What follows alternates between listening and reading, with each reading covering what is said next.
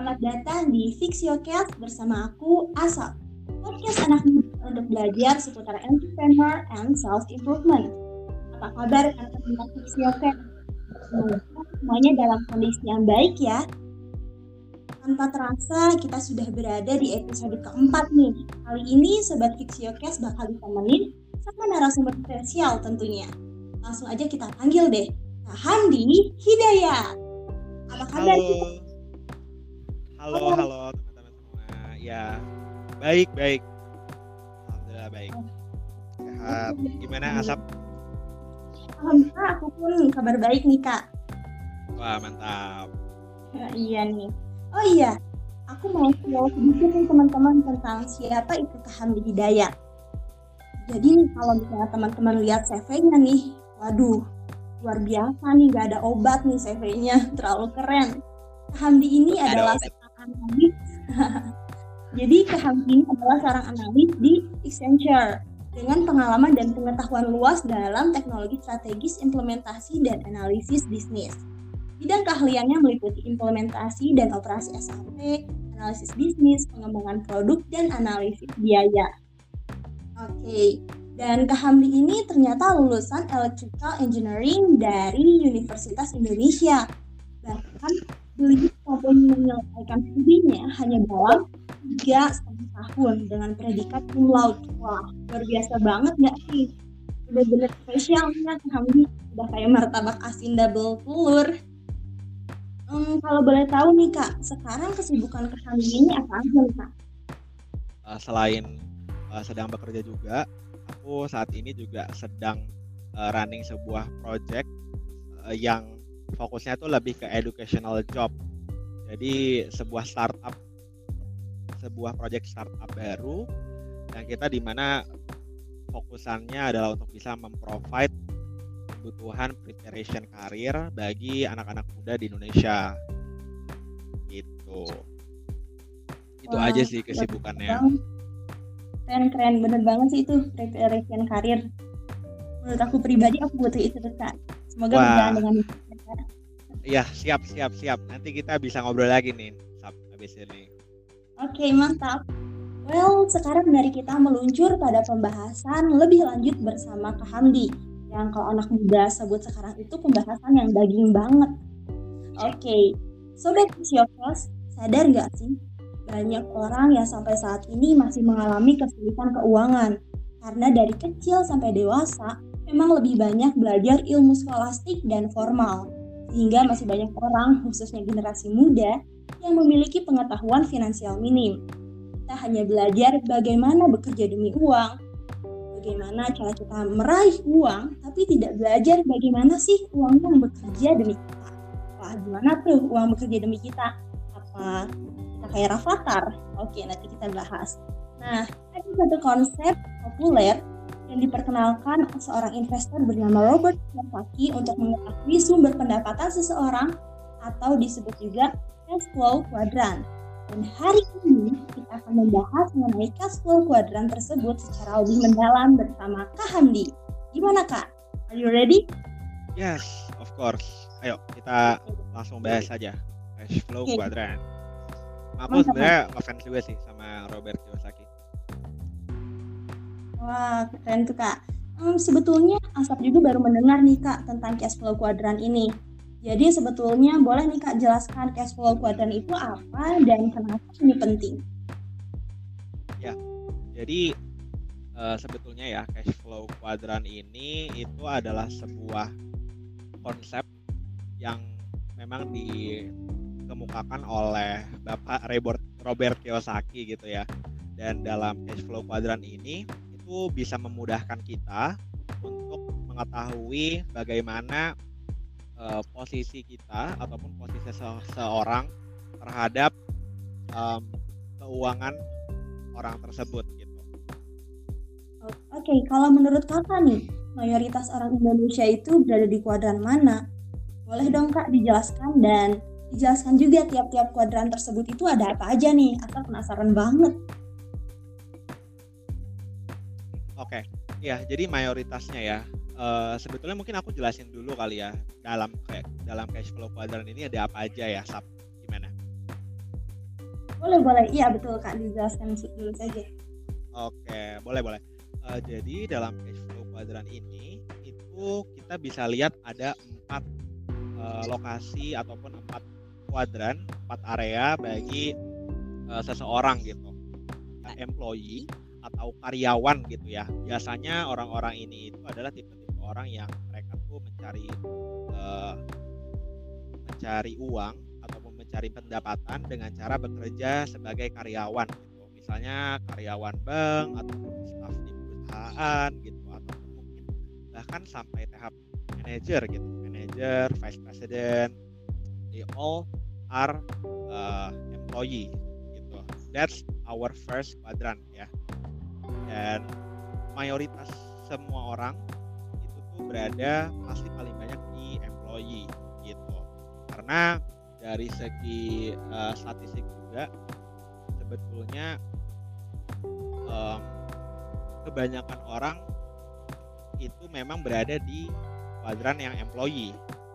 Nah, kalau secara statistik nanti akan nyambung sih dengan kuadran yang kedua ya. Jadi kuadran yang kedua tadi catat ya yang pertama itu employee kedua tuh self employed. Jadi self employed ini adalah orang-orang ataupun kelompok orang ya yang memiliki uh, usaha kecil ataupun mereka tuh beroperasi secara independen gitu. Misalnya kamu uh, ngelihat ada lawyer yang mereka independen uh, lawyer gitu ataupun notaris ataupun misalnya uh, dokter, mereka itu termasuk ke dalam orang-orang uh, yang berada dalam kelompok self employed gitu. Dan uh, dari dari kuadran employee dan kuadran self employed itu mereka ibaratnya ya adalah sebagai uh, kelompok orang yang mayoritas ada di dunia ini. Nah, sekarang kita akan move ke kuadran yang ketiga nih. Kalau tadi employee dan self employed itu ditaruh di kuadran bagian sebelah kiri, ya. employee di sebelah kiri atas dan self employed di sebelah kiri bawah. Yang kuadran yang ketiga nih ini menarik nih. Ketiga itu adalah businessman sub. Jadi itu adalah kelompok orang yang uh, memiliki bisnis atau sebagai business owner. Nah, uh, biasanya sih orang-orang yang ada dalam tahap bisnis sukses bisa successful banget. Tapi kalau misalnya emang tungkur ataupun enggak banyak banget pasti utangnya. Jadi sekarang yang keempat itu adalah kuadran yang keempat itu adalah investor, di mana investor ini adalah kelompok orang yang mendapatkan penghasilan dari hasil investasi mereka gitu. Dan hasil investasinya ini bisa perusahaan, melalui saham, bisa juga lewat uh, surat uh, berharga negara gitu. ataupun bisa disebut dengan bonds. Jadi mereka itu ibaratnya menaruh uang mereka untuk bisa mendapatkan interest banyak menjadi compound interest ataupun compound rate. Nah, uh, dari keempat kuadran ini ya kamu tadi bisa bagi kita bisa bagi jadi empat kuadran dan untuk employee dan self employed itu itu bisa 95% orang di dunia itu ada di ada di kuadran dua kuadran itu. Tapi cuma ada 5% orang yang ada di kuadran businessman dan juga kuadran uh, investor sub dan itu lucunya 5% orang ini itu tuh mengontrol 95% keuangan kekayaan yang ada di dunia ini gitu. Jadi bayangin aja, misalnya kamu masuk ke dalam 5% itu, kamu berarti termasuk orang yang uh, memiliki kekayaan 95% dari kekayaan di seluruh dunia gitu. Dan itu sih fakta menarik ya dari kuadran cash flow ini. Begitu. Kalau tadi tanya mayoritas, mayoritas ya orang-orang ada di tahap employee ataupun self employed gitu sih. Nanti juga aku, aku bisa jelasin sih alasannya kenapa. Wah, kece nih, luar biasa banget. 5% orang bisa mengatur dan menguasai 95% orang tersebut. Wah, gimana nggak menggiurkan? Iya. Uh, berarti sebetulnya berada di employee dan self employed ini gak cuma orang Indonesia ya kak, tapi mungkin seluruh dunia juga seperti itu. Betul, betul. Ini ini data di seluruh dunia sih. Ini data di seluruh coba aja kamu bayangin misalnya kayak Bill Gates atau Jeff Bezos yang mereka kekayaannya bisa sampai 200 billion dollar. Nah 200 billion dollar itu itu banyak banget gitu. Dan uniknya 200 billion dollar itu bukan cash. Mereka itu naruh di mana? Di saham. Di saham mereka ya kalau misalnya Jeff Bezos di perusahaan dia yaitu Amazon di Bill Gates juga dia naruh di perusahaan mereka. Yang mereka sebelumnya adalah businessman mereka akhirnya convert ke investor. Nah uniknya emang cash flow quadrant ini nanti bisa ganti-ganti juga nih. Kamu bisa pindah-pindah juga bahkan bisa bareng-bareng juga gitu. Uh, luar biasa nih. Oke okay, oke. Okay. um, jadi cara kita untuk menganalisis kita sudah di sudah di kuadran mana dan kita untuk pindah ke kuadran yang lebih baik itu gimana nih kak? Nah pertama memang kita perlu self analysis dulu. Jadi uh, kalau misalnya kita anak-anak Indonesia gitu ya, kita uh, mayoritas kan tadi aku bilang ada di kondisi yang employee dan juga self employed ya, benar nggak? Iya betul Nah, itu tuh bisa dikategorikan seperti ini sih. Jadi employee itu memang orang-orang yang bekerja pada seseorang lain ataupun kepada business owner ataupun kepada self employed. Karena self employed itu mereka bisa berbentuk UMKM juga gitu. Yang mereka skalanya tuh masih di bawah 500 orang lah gitu kan. Nah, eh, kalau misalnya kamu mengkategorikan diri kamu sebagai self employed, berarti memang kamu itu bekerja um, secara independen gitu secara independen ataupun kamu punya UMKM yang perusahaannya masih kecil lah. Nah, si self employed ini itu mereka bisa punya kewenangan ataupun uh, opportunity gitu ya untuk bisa memperkerjakan si employee tadi.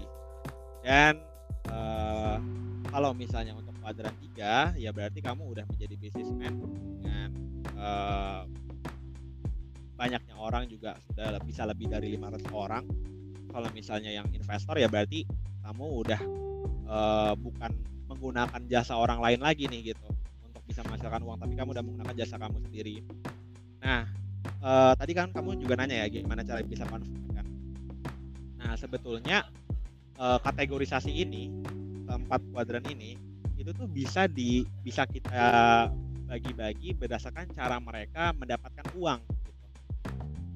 Jadi ada dua cara sebetulnya antara kamu menggunakan orang lain untuk bisa menghasilkan uang kamu menggunakan uang kamu untuk menambah uang kekayaan kamu gitu. Nah, untuk employee mereka untuk investor ya, sorry untuk investor mereka tuh menggunakan uang mereka sendiri untuk bisa menambah kekayaan mereka gitu. Jadi mereka tuh menggunakan satu cara kalau misalnya kamu sebagai businessman, kamu tuh menggunakan dua cara tersebut. Jadi kamu menggunakan waktu orang lain, tenaga orang lain, dan kamu juga menggunakan uh, dana dari investor untuk bisa meran, me, me, menjalankan operasional perusahaan. Gitu. Nah, untuk uh, employee dan self-employed itu kamu sayangnya nggak menggunakan orang lain, tenaga orang lain, nggak menggunakan uh,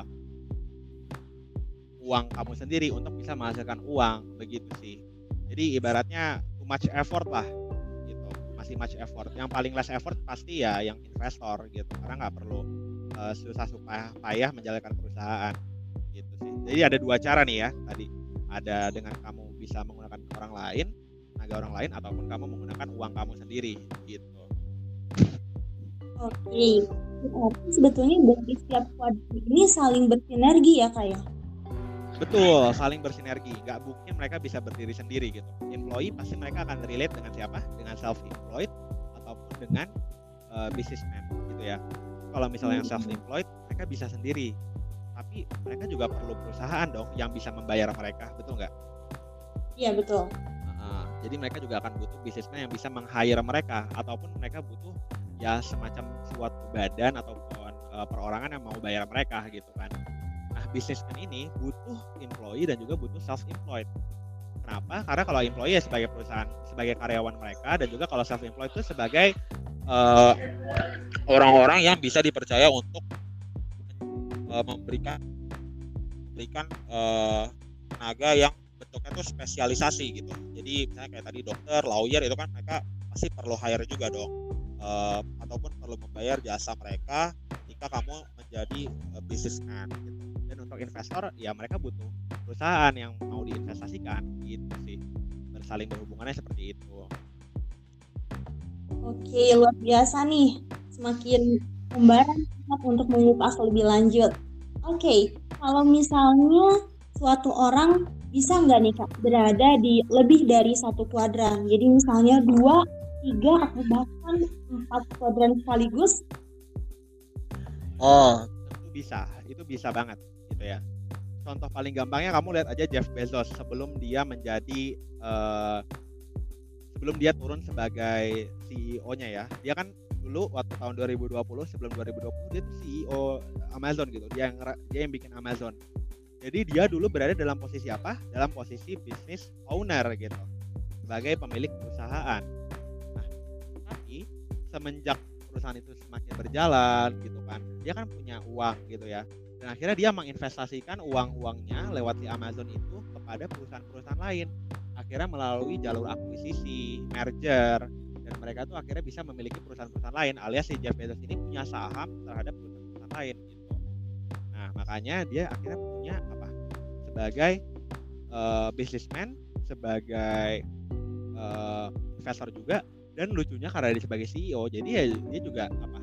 Juga sebagai karyawan dong maksudnya dia sebagai pekerja dia punya jabatan di situ punya posisi juga di situ walaupun dia ya pemilik perusahaan ya. Gitu sih itu itu itu satu satu contoh terus misalnya contoh paling dekat ya aku sendiri gitu. Uh, saat ini aku sebagai karyawan di Accenture tapi aku juga sekarang lagi running side project gitu kan uh, sebagai business ownernya dari uh, project yang aku running. Nah, uh, memang tanggung jawabnya jadinya lebih berat gitu kan harus menjalankan uh, karyawan pekerjaan karyawan aku sendiri dan juga menjalankan uh, bisnis aku sendiri gitu. Tapi that's what we we need to take uh, that's that risky take itu perlu ambil untuk bisa mendapatkan uh, keuntungan yang lebih lagi ataupun uh, hasil yang lebih lagi begitu sih. Jadi jawabannya tentu sangat bisa kamu berada dalam dalam dalam beberapa kuadran uh, dalam satu time frame yang sama. Oke okay, oke. Okay. Um, aku jadi penasaran nih tadi Kak Hamdi bilang kalau Kak Hamdi juga sebetulnya lebih dari satu kuadran. Tadi Kak Hamdi bilang bahwa lebih dari satu kuadran itu bakal memiliki tanggung jawab yang lebih berat. Nah, Betul. Jika uh, pengen ngambil lebih dari satu kuadran, hal itu kan tanggung jawabnya lebih berat, resikonya lebih hmm. banyak. Itu tuh kenapa tuh kak? Ya tujuannya itu adalah untuk mencapai financial freedom, begitu. Jadi begini, aku itu punya mimpi ketika aku di kondisi sekarang uh, dan ketika aku nanti 10 tahun lagi ataupun 20 tahun lagi aku ingin berada dalam kuadran investor gitu. Pengen nggak perlu mengeluarkan banyak usaha dari diri aku sendiri aku cukup menggunakan uang aku sendiri untuk bisa uh, mendapatkan kekayaan ataupun mendapatkan penghasilan gitu. Nah jadi gimana cara sampai investor? Nah aku aku aku coba untuk introspeksi diri dulu nih introspeksi diri dulu nih. Sekarang aku punya uang nggak gitu aku sebagai orang yang baru lulus kuliah jawabannya nggak ada uang nih gitu kan. Baru lulus kuliah terus juga baru selesai intern intern terus juga sekarang lagi bekerja gitu kan. Jadi aku sendiri saat ini juga harus mencari duit ataupun harus mencari penghasilan ya dengan menjadi employee gitu. Dan uh, sampai kapan nih mau jadi employee? Aku kan nggak pengen terus nih jadi employee. Jadi maka dari itu saat ini aku juga uh, sambil running side project untuk ketika suatu saat nanti itu aku akhirnya bisa juga nih punya ataupun bisa full time di dalam side project aku sendiri ketika nanti udah semakin bertumbuh begitu. Nah, e, dari side project ini nanti ketika semakin besar, semakin besar uangnya juga yang ikut di dalam project itu semakin besar, aku akhirnya bisa akuisisi perusahaan sendiri atau membeli saham dari perusahaan yang lain gitu. Akhirnya aku udah convert juga nih ke investor gitu. Walaupun ya sekarang aku juga invest juga sih kayak di saham atau kripto gitu ya. Tapi uh, kalau misalnya sekarang kan tahapannya masih kecil ya. Jadi aku juga belum bisa mengkategorisasikan diri aku sebagai investor gitu. Investor yang dari investor di mana ya uang yang bermain juga udah bukan sedikit lagi gitu. Pasti udah bisa miliaran atau triliunan. Oke baik. Berarti ini bukan nih kak? Semakin besar atau semakin banyak kuadran yang kita kuasai semakin cepat pula kita meraih kebebasan finansial. Bener nggak nih kak Betul, itu kesimpulan yang bagus banget. Oke, Oke, tapi oke. tapi ya ingat juga dengan kewajibannya kamu sendiri dengan kondisi kamu sendiri apakah saat ini memungkinkan untuk kamu bisa langsung terjun ke bisnis owner gitu Gak juga kan pasti kan kamu harus belajar dulu nih sebagai employee juga gimana caranya menjalankan operasional perusahaan sebagai karyawan atau kamu bisa juga uh, belajar dari employee nih oh ternyata uh, cara aku untuk bisa ngetrit uh, atasan aku tuh seperti ya. Jadinya ketika nanti menjadi business owner kamu tuh paham gitu cara ngetrit karyawan yang baik. Itu kan juga suatu pelajaran gitu yang bisa kita ambil ketika kita sekarang menjadi employee gitu. Hmm oke. Okay. ya sih betul kak. Kita harus memahami juga kita sendiri ya kak. Betul betul. Oke. Okay. kalau misalnya nih kak seseorang udah tahu dia berada di kuadran mana Kakak punya nggak nih langkah atau tips-tips yang harus mereka lakukan untuk menuju kebebasan finansial tersebut? Oke, pertama tentuin dulu sih fina, eh, kebebasan finansial kamu tuh apa tahapannya gitu, apa apa parameternya gitu. Karena pasti orang-orang punya perbedaan uh, pandangan nih kebebasan finansial yang dimaksud itu seperti apa, benar nggak? Kalau aku sih sempat kebayang, aku ingin umurnya sekitar 50 tahun itu udah bisa dari rumah tuh udah bisa ngapa-ngapain gitu. Mungkin kalau kita lihat dari contoh orang tuh representatif asap itu kayak Raditya Dika nih kak. Raditya Dika, kenapa tuh Raditya Dika yang kamu tahu?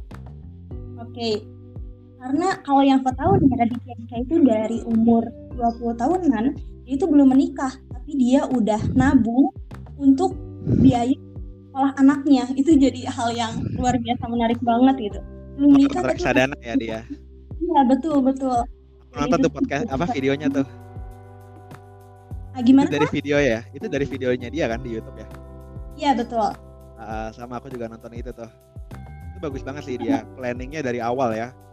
Udah ya, bisa ya, ngeinvestasikan duit dia jadi lu bagusnya dia itu memang ketika dia dapat duit banyak gitu ya dari project dia dia tuh nggak ngambur-ngamburin duit dia gitu. Tapi dia emang langsung menginvestasikan menginvestasikan duit dia untuk jangka panjang gitu kan. Dan dia tuh mengalokasikan juga nih oke okay, gue pengen buat uh, anak gue nanti berapa buat istri gue nanti berapa buat biaya sekolah biaya darurat gitu kan.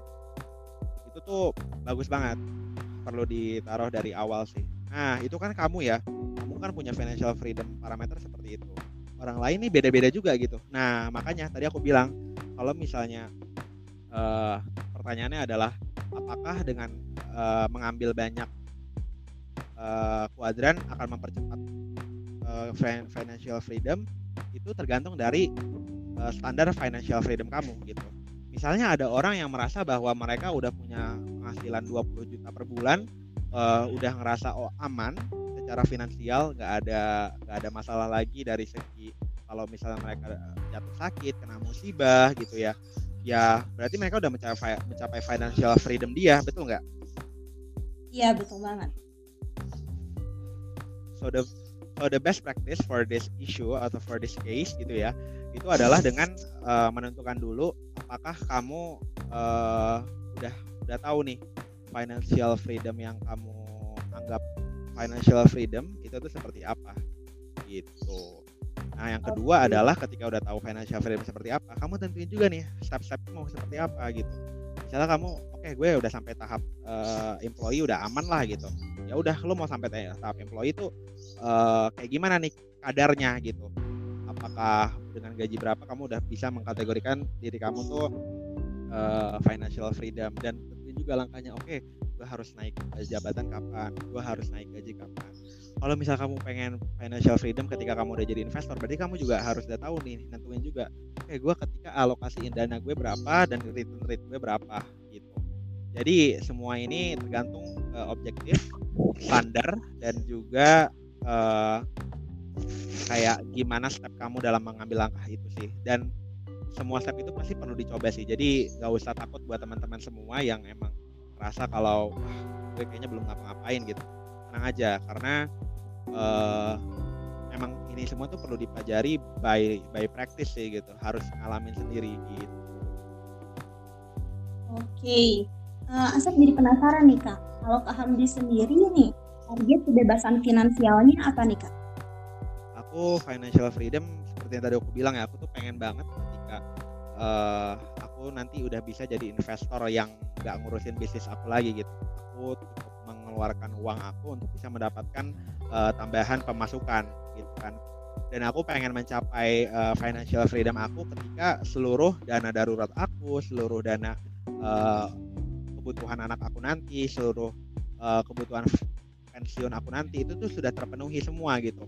Besarannya adalah kan tergantung juga ya dengan dengan gaya hidup juga kan nah aku sendiri sih nentuin untuk aku mencapai financial freedom di umur aku yang ke-40 kenapa? Mungkin orang-orang kayak bilang oke okay, di umur 30 gitu harus financial freedom. Aku tuh orangnya gini sih kayak pasti banyak hal yang yang yang bakal berjalan gitu ya bakal terjadi dan ada hal yang tidak terekspektasi gitu. Aku plan aku umur tidak terlalu ditargetkan tapi dengan aku bisa menjadi investor dan benar-benar sudah bisa uh, punya dana darurat punya dana dana yang disimpan untuk kebutuhan anak aku nanti keluarga aku nanti itu udah cukup banget sih gitu Oke, wah luar biasa banget nih Kak Hamdi betul-betul visioner. Oke, berarti kalau misalnya suatu pepatah nih yang bisa mengimplementasikan cara kita meraih kebebasan finansial itu bersakit-sakit dahulu, bersenang-senang kemudian, gitu nggak sih kak? Betul, betul, betul. Dan ini sih buat teman-teman semua gitu ya, yang mungkin ngerasa starting di awal sebagai employee, terus kayak ngeliat teman yang lain ada yang udah jadi investor tetap gitu, mereka nggak butuh cari duit dulu sebagai karyawan. Kalian nggak perlu bandingin diri sama mereka gitu, bandingin dulu diri kalian dengan diri kalian sendiri yang mungkin enam bulan yang lalu atau tiga bulan yang lalu gitu apakah kalian berprogres atau tidak gitu dan ketika memang kalian berprogres progresnya seberapa besar gitu. Harus diukur juga oh gue tuh udah mencapai ini nih. Milestone gue udah sampai sini nih gitu. Dan intinya jangan perlu dibandingin sih sama teman-teman yang lain. Gak usah takut gak usah ragu gak apa-apa. Sebagai karyawan dulu tuh gak ada masalah gitu. Kalian bisa belajar banyak juga kan. Tapi ingat juga kapan nih mau jadi financial freedom juga? Gitu sih. Oke. Oke nih kak. Hmm, dari Kak ada nih gak nih Kak pesan-pesan untuk generasi milenial, generasi Z, ini generasi muda nih kayak kita kita dalam menuju kebebasan finansial. Oke, okay. uh, eh, pesan-pesan aku mungkin aku sedikit recap ya. Jadi yang pertama adalah kalian introspeksi diri dulu nih. Kalian sekarang berada di kuadran yang mana? Ada kalian di posisi yang sebagai employee kah atau kalian berada sebagai posisi yang self employed sebagai investor atau sebagai business owner gitu. Cari tahu dulu diri kalian tuh sekarang ada di mana. Nah yang kedua adalah cari tahu sendiri uh, interpretasi interpretasi financial financial freedom kalian itu seperti apa parameternya seperti apa gitu ya. Jadi yang kedua itu yang ketiga adalah stepnya mau kayak gimana untuk mencapai financial freedom itu. Step-step ini itu tuh nggak kalian tuh bisa banyak loh dapat dapat infonya gitu. Kalian bisa lihat uh, in, bisa lihat ataupun bisa benchmark ke orang-orang yang udah sukses gitu. Kalian lihat gimana sih cerita-cerita mereka dalam mengurungi uh, hidup mereka baca-baca buku biografi. Aku tuh senang banget sih baca biografi. Gitu. dan uh, dari jadinya bisa belajar gitu kan. Nggak perlu ngelakuin kesalahan mereka tapi kita bisa langsung implement hal yang menurut mereka tuh harusnya dilakuin gitu. Nah jadi tadi yang ketiga kan step terus yang keempat adalah mulai aja dulu. Nggak usah takut dengan dengan kondisi kalian sekarang kalau misalnya kemarin belum melakukan apa-apa nggak usah minder gitu. Nggak usah minder juga ketika ngebandingin sama diri kalian dengan orang yang lain. Yang penting adalah kalian fokus sama tujuan kalian. Oke oke. Wah, luar biasa banget nih. Tapi sayang banget nih kak kita sudah berada di penghujung acara. Kalau ngobrol tentang topik yang menarik dan dengan lawan bicara yang luar biasa kece nih kayak Kak Hamdi itu betul-betul gak kerasa waktu berputar ya. Jadi dari Fixiocast kali ini aku memahami sesuatu. Kalau kita bisa memahami cash flow quadrant atau bahkan mengimplementasikannya dalam kehidupan kita, kita bakal meraih yang namanya financial freedom. Jadi sesuatu yang luar biasa untuk diri kita pribadi. Oh iya Sobat Fixiocast, aku pernah dengar kalau berbagi sebuah ilmu itu tidak akan mengurangi kepandaianmu, bahkan menambah kewibawaanmu. So, yuk kita capture part favorit dari Fixiocast kali ini bersama Kak Hamdi dan share di sosial media kalian. tag Instagram Visioner juga boleh nih. Atau mungkin tag juga nih Instagramnya Kak Hamdi. Kalau boleh tahu Instagram Kak Hamdi apa ya? Ya oke. Okay. Um, jadi Instagram dari Kak Hamdi ini namanya itu ya teman-teman bisa langsung cari aja di sana ya. Oke, Sobat Showcase.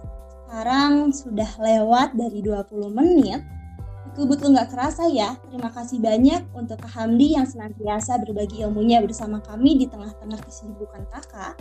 Kak Hamdi betul-betul menginspirasi saya, apalagi teman-teman Siokes, ya kan? Semoga semakin sukses dan sehat selalu ya kak. Semoga financial freedom yang kakak impikan dapat tercapai segera mungkin. Terima kasih banyak buat Sobat Fiksiokes yang sudah setia mendengarkan hingga akhir. Sekarang waktunya aku Asap, dan Fixio Chaos undur diri. Insya Allah kita akan bertemu lagi di Fixio Chaos dengan pemateri kece lainnya. So, stay tuned and see you!